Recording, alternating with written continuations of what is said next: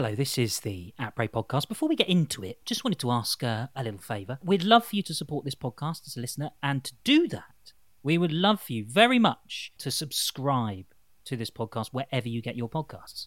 Yes, please do. And also, give us a little share. Tell your friends about us. You know how to do it. Just pass it on in a text if you want, whatever you want to do. Wang it across the socials and uh, just let everybody know about the Après pod. Thanks. Grovelling over. On with the show. My name's Ollie Peart, and I am Tim Warwood. and this is the Après. It's the Olympic day. Oh, it just it's just an, it an absolute signpost of how tired I am. It's the Olympic Daily Special, number six. It's it's day seven though, Is it? isn't it? Crumbs, that's how tired I am. Is it is it it's episode six though, right? Or day seven? Yeah, yeah, yeah, yeah. Because you know you messed the whole thing up because you fell asleep. Blah blah blah. Ah. That's why I've changed it from daily special to Olympic special. I'm so clever. I'm like Spock from Star Trek clever.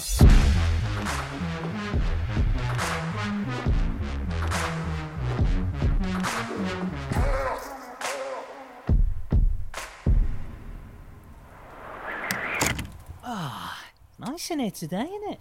Nice. Lovely. Sunshine. Lovely. Yeah, I like it. As the sun's crepuscular rays beam from the mountain, highlighting that Tim hasn't cleaned the windows in ages by the looks of things, and the cross country skiers crash out on the finish line like a puke covered hen on the streets of Cardiff, myself and Tim have headed back to our log cabin podcast studio for a bit of a natter. How you doing, Tim? You alright? Yeah, really good, thanks, really good. Had an epic night in the commentary booth because I got to commentate, I got to witness firsthand live, albeit from the studio here in Manchester, the best ever snowboard halfpipe final of all time. I mean, it was absolutely ridiculous. I woke up this morning and I've seen one or two like little clips and photos knocking around, but I haven't seen it yet. But I have heard it was it was amazing. Paint us a picture, Tim. I want to know Well, what listen, it was like. Yeah, I know that your social media followings, I know that you follow snowboarders and, and the industry and all that kind of stuff. So I know that the moment you open, open up Instagram, you're not going to be able to get away from it. Spoiler alert right now, if you don't want to know the results of the half pipe, if some for some reason you haven't watched it yet, then turn off now. It was absolutely mind blowing. We had the world's very best 12. There was quite literally nobody missing from the start list. The main stage, the showpiece, the halfpipe itself was nothing short of breathtaking. It was perfect. It looked like it had been chiseled from marble. It was so insane. There was no wind. It was set at the perfect time. It wasn't too cold. Everything was set. And it enabled the snowboarders to just go full ham. I mean, it, we just went berserk. We saw we saw the triple cork. So this is a trick that was only um, unveiled in competition in December. We saw the triple cork put down. We saw 16-year-old Val Guseli blasting to the moon, and then Kaishu Hirano, the younger brother of Ayumu Hirano, has done the world's biggest backside air. Records were broken. A 35-year-old Shaun White confirmed that he does indeed sleep in a cryogenic state at night. He rolled back the years to put down his best halfpipe run since the last Olympics. I mean, at one point, Shaun White was second on the leaderboard, and then the Australian Scotty James, he had his trademark red boxing glove mitts on. He came out swinging. He put down his biggest run yet, a run that again defied odds 1440s, 1260s, double cork, you name it. But the eventual winner, the man taking gold, upgrading those two silver medals that he had from Sochi and Pyeongchang, he's come here and he's put down the best half pipe run of all time. Now, just listen to this. Try and take this in if you can. Ayumu Hirano drops in at full speed, going faster than is legally allowed outside of any school in the UK. Hits the front side wall on his toes and launches into the biggest front side triple cork 1440. Upside down three times.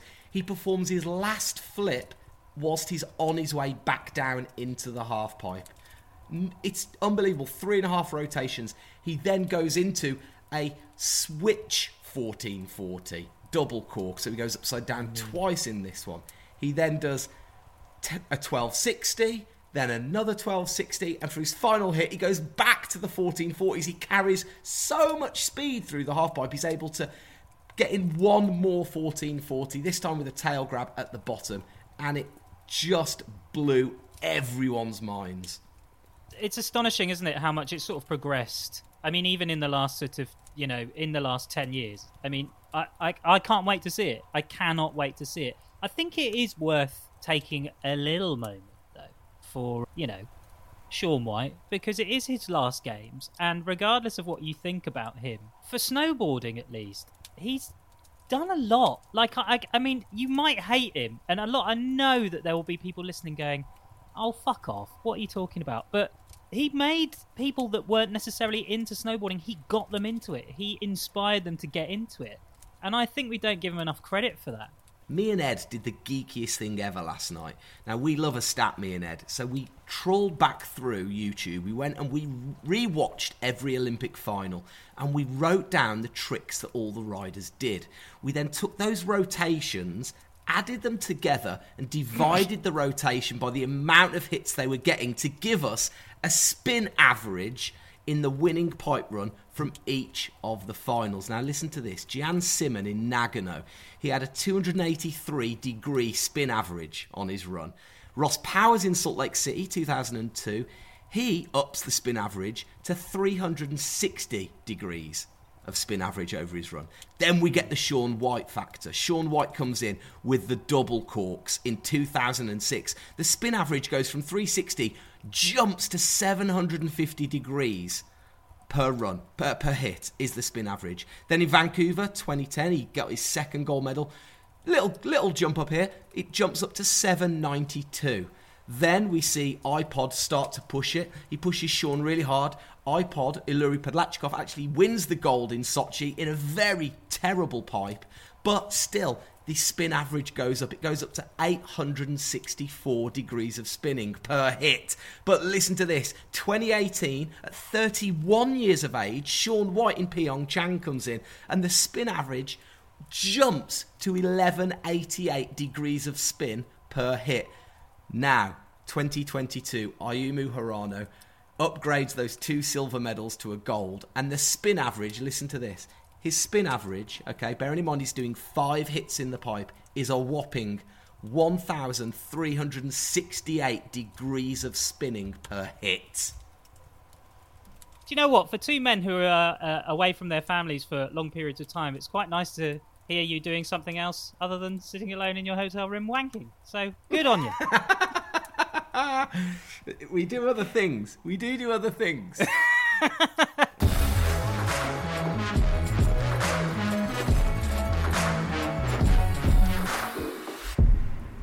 Tim, I've got some um, got some curling curling bits for you. Curling. Yeah, uh, come on. You know, we, like we did rubbish, didn't we? Did we do rubbish? Oh, the British mm, men yeah, rubbish. Well, the women, what was the? Come on, w- fill me in. Women's round robin. We got the results from that against Korea this morning. Seven nine. So we lost that to Korea, which Ooh. is a real shame. Korea were really good. I was actually watching some of that this morning, and they were very very good. But when I was listening to the commentary of that, uh, I heard that if you want to get into curling, right, pretty much you need to live in Scotland. So they got 21 rinks where you can go and do curling, right, in Scotland. Whereas in the what? UK, whereas in England, there's one. There's one, and it's in like Tunbridge Wells or something. That's what the guy said. So if, if you want to get into curling, you don't stand a chance. But we've had our first curling question, Tim, on Instagram at the Après Pod from Daniel no Foster. No way. Yeah, he, and Daniel Foster, he says, he says, loving the daily Olympic chat. Thanks, Daniel. Keep it up. Got Thanks, a question Daniel. for the Oracle of Curling. I think he's referencing me there. Um, Definitely. He's, he, he's, asked, what are the little green lights that come on on the stone oh. and then turn off again? I don't remember seeing them at previous games. Well, no, I don't. and I asked Ed the exact same question yesterday. Did he know the answer? He did. Let's see if it aligns with yours. Go on. Well, there's not just a green light on the on the stones. There's oh, a ah, green and red light on the stones. That obviously signals good and bad, surely. It, it obviously does. You see, you're, very intuitive on these things. It's basically it's a tracking system. So it's to make sure that the athletes release the stone before they get to what's called the hog line. The hog line is basically that red line. It's like the oche in darts, right? You can't you can't hold the stone beyond that. And if you do, the red lights come on. And the way that it works, which just seems really bonkers to me, I would just think there's a real simplistic, a, a far more simple way to do this. There's a heat sensor embedded into the ice, which is triggered if the hand is still on the handle, right? Surely there's another way of doing it. Like it just seems so complicated. You've got this like you've got this this sport which originated in Scotland in the 1600s, and all of a sudden it's got like this mad like heat sensor underneath the ice. It's like, come on, just have a bloke in a kilt to the side, just checking it to make sure it's all right. Anyway, there you go, Daniel. I hope I've answered your question for you. Is that what Ed thought? I think he's just a bit more rudimental with his answer. He said something along the lines of, uh, "Yeah, it's just to make sure you let go before the line." Didn't know the full geekonomics of it like you do. That is wicked. Yeah, of course he didn't, because he's not the Oracle of Curling. Who's that? Zoe. Zoe who? It's Zoe Gillings Brier. Let her in, Ollie. Hey! Alright. Hey, Zoe. Make yourself at home. Come in. Put your feet up. Look who it is. Hello. Hi. Right, so- I'm Ollie. We've never met before. Hi, Ollie. Take your shoes off though. Kick kick the snow off because this carpet's new and and we don't want snow trampled all over the floor. There's some nice powder out there. You you want as much as we can outside, but you don't want it inside. It's nice in here, cozy. I, li- I like that you're looking around, admiring our log cabin. Yeah, me too. She actually genuinely was listener, having a good good old look around. Ollie, we've got a real true life Olympian, our first ever Olympian on the show. That's good, isn't it? Yeah, that's absolutely incredible. Because uh, typically Olympians avoid us at all costs. So I don't, I don't, I don't quite know what Zoe's doing here. I mean, So Zoe, fill everybody in then. What are you doing up here? You've been kind of backs behind the scenes with me, haven't you? You've been doing some bits up here. What have you been up to? Yeah, so I've been uh, working with the BBC talking about the border cross events, basically. So we had the women's the other day, and then we had the men's yesterday, and then we've got the team event tomorrow. So uh, yeah, just been kind of filling everyone in on the, the kind of yeah how it all works and uh, what the riders are trying to do and why on earth that person's taking that line because that looks really weird and uh, yeah, just kind of explaining it all. border cross. It's one of those things that's kind of every time the Winter Games is on, it, it just sort of captures everybody's imagination, doesn't it? There's no there's no racing equivalent, I don't think. I can't work out in what other sport, and me and Tim were talking about this yesterday, you would have all four competitors in the lead at one point during the race. What do you love about it? when I was competing, my favourite courses were the ones like this one here, where you can pass. I was bored to death with courses where if you were in the lead from the start, then you were going to win. I thought those were really dull, and plus, I was never very fast at the start, to be fair. So if I didn't have the opportunity to pass, I was a bit doomed. Um, so yeah, I think they've done really well with the course here because it is one of those courses where you have no idea who's going to win. Someone could be a bunch of seconds in in advance at the start, and you still have no idea because yeah, as you said the other day, there was just so many passes. I think it makes it really exciting when that's the case. Is it frustrating because you spent you spent years doing um, events and obviously traveling the globe? D- is it frustrating to you that the public kind of gets so engrossed for, for almost three or four days of a year every four every four years? Um, do you, it's the kind of thing. It could actually be a bit like X Factor. You have a 16 week run up to Christmas. You could do the same with Border Cross, couldn't you?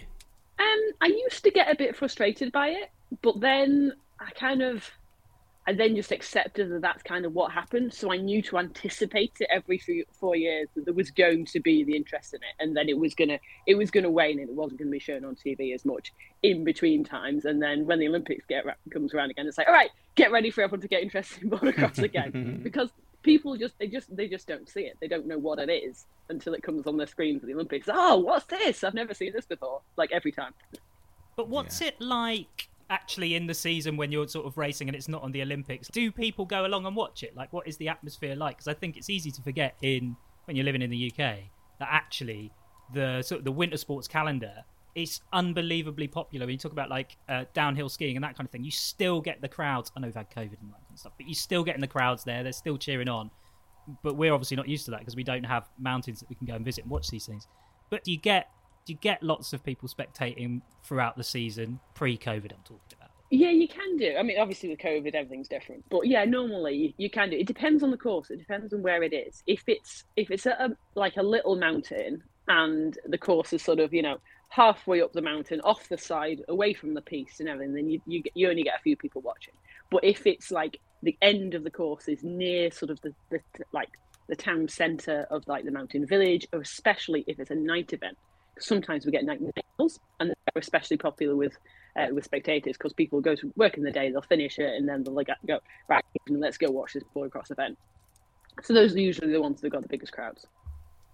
I don't know what. So, um, right, enough about border cross. We know you were dead good at that. Um, representing Team GB, really good. But I want to know what you find more difficult. Do you find it more difficult standing there and doing live television? Have you found it being live on camera, being grilled by the likes of Clare Balding? Um, it's been good actually. I don't think I've said anything too stupid. I, I, tell you what, the hardest thing was actually finding something appropriate to wear because I like oh, I spend my days in like jeans and trainers, which for some reason you can't wear on TV when you're like with Clare Balding. One of the things that sort of uh, caught lots of people's attention is Amy Fuller's coat, which she got from twenty for twenty five quid in some Leeds market. I think the pressure Serious no question way. though. We talk about TV. Somebody described like... Amy Fuller on social media as a young Pat Butcher. my god! no, but this is the thing. That this is the thing that highlights right how much pressure there is, particularly on women, uh, on their appearance, right? Because you have to go. You're thinking about that. You've actually brought that up. Like, what am I going to wear next to Clare Balding? What am I going to wear? I don't know if you've seen Tim and Ed strolling into the studio to do their little bits on BBC One in the morning, but both of them look like shit. They turn up like they've just rolled out of a bin, right? and they don't think about that stuff, and they're not going to get any criticism for it either. Like, do, do you think it's a bad thing that you have to worry about that, or do you kind of are you like, ah, you know what? I actually quite like thinking about things like that. Uh, no, I don't like it. I don't like it. I would. I I didn't appreciate when as an athlete how easy it was. You could just wear your Team GB tracksuit it was yeah. simple as there was like there's nothing to to think about. Um, whereas yeah, it's a lot more complicated. I thought about wearing high heels because most of the girls wearing high heels, obviously, whereas I'm in flats because I cannot walk in high heels. And I thought, yeah, they might look a bit better, but it's not worth falling flat on my face on live TV. So I'm just not going to take the risk. I mean, it's worth it for us.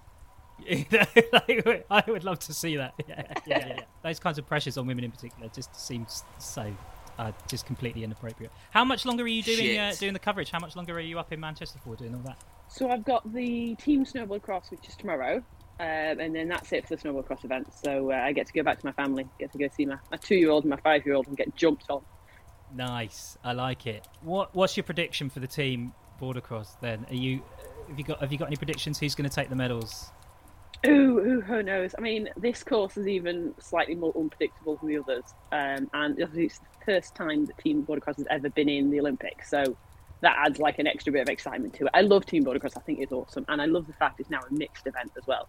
The guys and the girls competing together. Um, who's going to pull it? I don't know. France are pretty strong. America, um, Canada should be pretty good as well. It, it could be a bunch of people, really. I mean, GB are in uh, they're not one of the favourites, but uh, you never know what's going to happen, so they could pull something out of the bag. On on Charlotte Bankes actually, because she she moved from France to Team GB, didn't she? When why would she have done that? What what was the, what's the reasoning for doing that? I always wonder, and I don't know if you've got any sort of insider knowledge on that. Uh, I might Don't have some inside knowledge. Don't answer it's it, what, Zoe. it's well. So in in France, she was one of a big team, whereas in GB, she's one of a smaller team. So she can get more specialised attention and things can be can be moved around more and be more flexible to work what for what she needs. Um, and it's worked for her. I mean, her results since she's come to GB have been way better than they were for France. So it's obviously it was a good decision, and we're happy to have her. For sure, yeah. Well, listen, before we do actually let Zoe go out into the cold, you know, we said earlier about this only comes around once every four years, and people fall in love with this sport and how can I get into it and how can I do it. Zoe has a program where she actually helps people get into border cross racing. I do, I do. I run um, Inspire Snow Sports, and we help kids and adults. I think our youngest person this year is 11, and the oldest is 36. Um, all the way. There's hope for you yet. yeah, yeah, come join us. Us. Why not? Yeah, yeah. I'm 30. I am 36. Yeah, yeah. So. so am I. So am I actually. um, so yeah, so we help like all the way from beginner snowboarders up to Europa Cup level competitors, all the way through. We don't do World Cup at present, um, so we're kind of like a feeder program to the to the GB Snow Sports World Cup program. When they get to World Cup level, they they, they move on to there. But yeah, if anyone is interested in border cross, just look up either my name, in Zoe Gillings Brier, or Inspire Snow Sports, and you can find out all about it. There we go. Nice one. It sounds so good. It sounds that's such a like to even put to put your time into that because that's the thing with snow sports just generally they're just not accessible, are they? Like I mean they're so difficult for people to get into and to participate in generally, and like any way that we can make that easier and better is always a good thing. So kudos to you, man. That's awesome. Absolutely. In my opinion, it's the best sport in the world. So give it a go and you'll love it. Oh, it, well, she's Nice right. one. It is the best sport in the world, bar none. Well, I hate to boot you out, but go on, sling, sling your rook, get your jacket on, off you go. back out, back, back out in the snow. Where's back my hot in the- chocolate, Yeah, Tim? Tim, come on, put it in the thermos. I, I, hot chocolates. I'll get it. It's on the way. It's on the way. Okay. See you, Zoe. Thanks Thanks so so much. much. It looks really cold out there. Are you sure? No, you'll be fine. Go on. Go, go, go. See you guys. See you guys. Bye bye.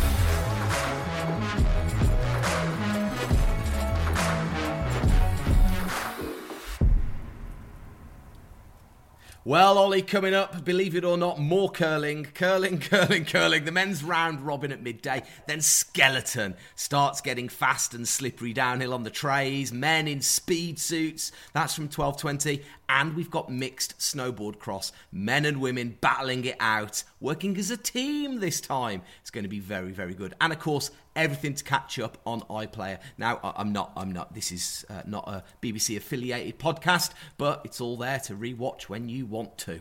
No, it's not a BBC affiliated podcast as much as we've tried. Uh, Timmy, should we do a uh, let's do let's do let, let, let's do the jingle. I've got a different version today.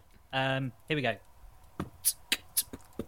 It's Timmy's, Timmy's predictions. back. Timmy's T- predictions. t- It's Timmy's t- predictions. Timmy's Timmy's predictions. It's Timmy's predictions. Timmy's predictions. predictions. Timmy, Timmy, Timmy, Timmy, Timmy's predictions. What do you reckon? Timmy's Tim? Prediction. It's going to be a big 24 hours actually in the World of Olympics. The men, the GB men, are not doing very well, are they? Not mm. doing very well at all. I feel quite sorry for them. I was going to predict them for big things, and in fact, I've, what I'm what I'm basically figuring out is that whatever I predict, um, it goes the opposite way. What I will say is actually, uh, and I don't know when this is, so this prediction's a little bit rubbish, but it's a little bit like Mystic Meg. I'm thinking a little bit down the line, but we've got Lloyd Wallace taking part in the aerials. Now, ski aerials is ridiculous. It's like somebody has been fired out of a cannon. You will not believe how big the skiers go. It's when they fly down with no poles and they hit the vertical ramps and go and they do like four flips and five spins. Anyway, Like Lloyd ninjas. Su- absolutely, and then they land on a really steep hill. It's done at night under the lights. The Olympic champion has tested positive for COVID, so it's wide open. And like I say, we've got Lloyd Wallace, and I want Lloyd to do really, really well. I think a medal is too much of a big ask, but I will say this: I predict Lloyd will make the finals. Oh, that'd be great if he did. Lloyd's he's such a such a lovely bloke as well. Really, really. You've had him on lovely your bloke. So- radio show, haven't you? I've I've spoken to Lloyd before, yeah, and he's just really lovely. Just got all the time in the world for everyone. So yeah, best of luck, Lloyd. I really hope it works out for you and you get into that final. Be amazing if you did. Uh, medal standings as they are right now. We got uh, Germany in first place, Norway in second, Austria in third. Ah, the US in fourth and the Netherlands in fifth. It's all the usual culprits, really. And apart from maybe Russia and China, I would expect them to be a little bit higher up the table. But we're still not. We still haven't medalled yet, Tim. And and actually, I don't know when that opportunity might present itself. I don't know if we will medal in these games. And I don't know. You maybe you know a little bit more about this than I do, and perhaps it's something that we should speak about in a few more days. But what does that mean for Team GB? You know, if we don't get a medal, we've spent all this money on the athletes and you know giving them the training programs that they've got and that kind of thing. It raises some serious questions about where that investment's going and how it's being spent. And I don't want to get into the politics of it so much because it's not the podcast for that. But it is interesting, isn't it? What does it mean for snow sports in the UK in the future? It means nothing. That's the journalist in you. You're always looking for the bad side. I'll tell you what it means. It means absolutely nothing because all that money's provided us, the viewing public, with some incredible moments. We've had people out there. Ollie, they wasted £400 billion on a blue room at Downing Street, for God's sake. I don't mind them giving 36 grand to a guy to slide down an ice track at 50 miles an hour. Like, that's way better. If they don't bring a medal home, that's absolutely fine. We'll get one in the next games. Absolutely fine. You've, you've won me over.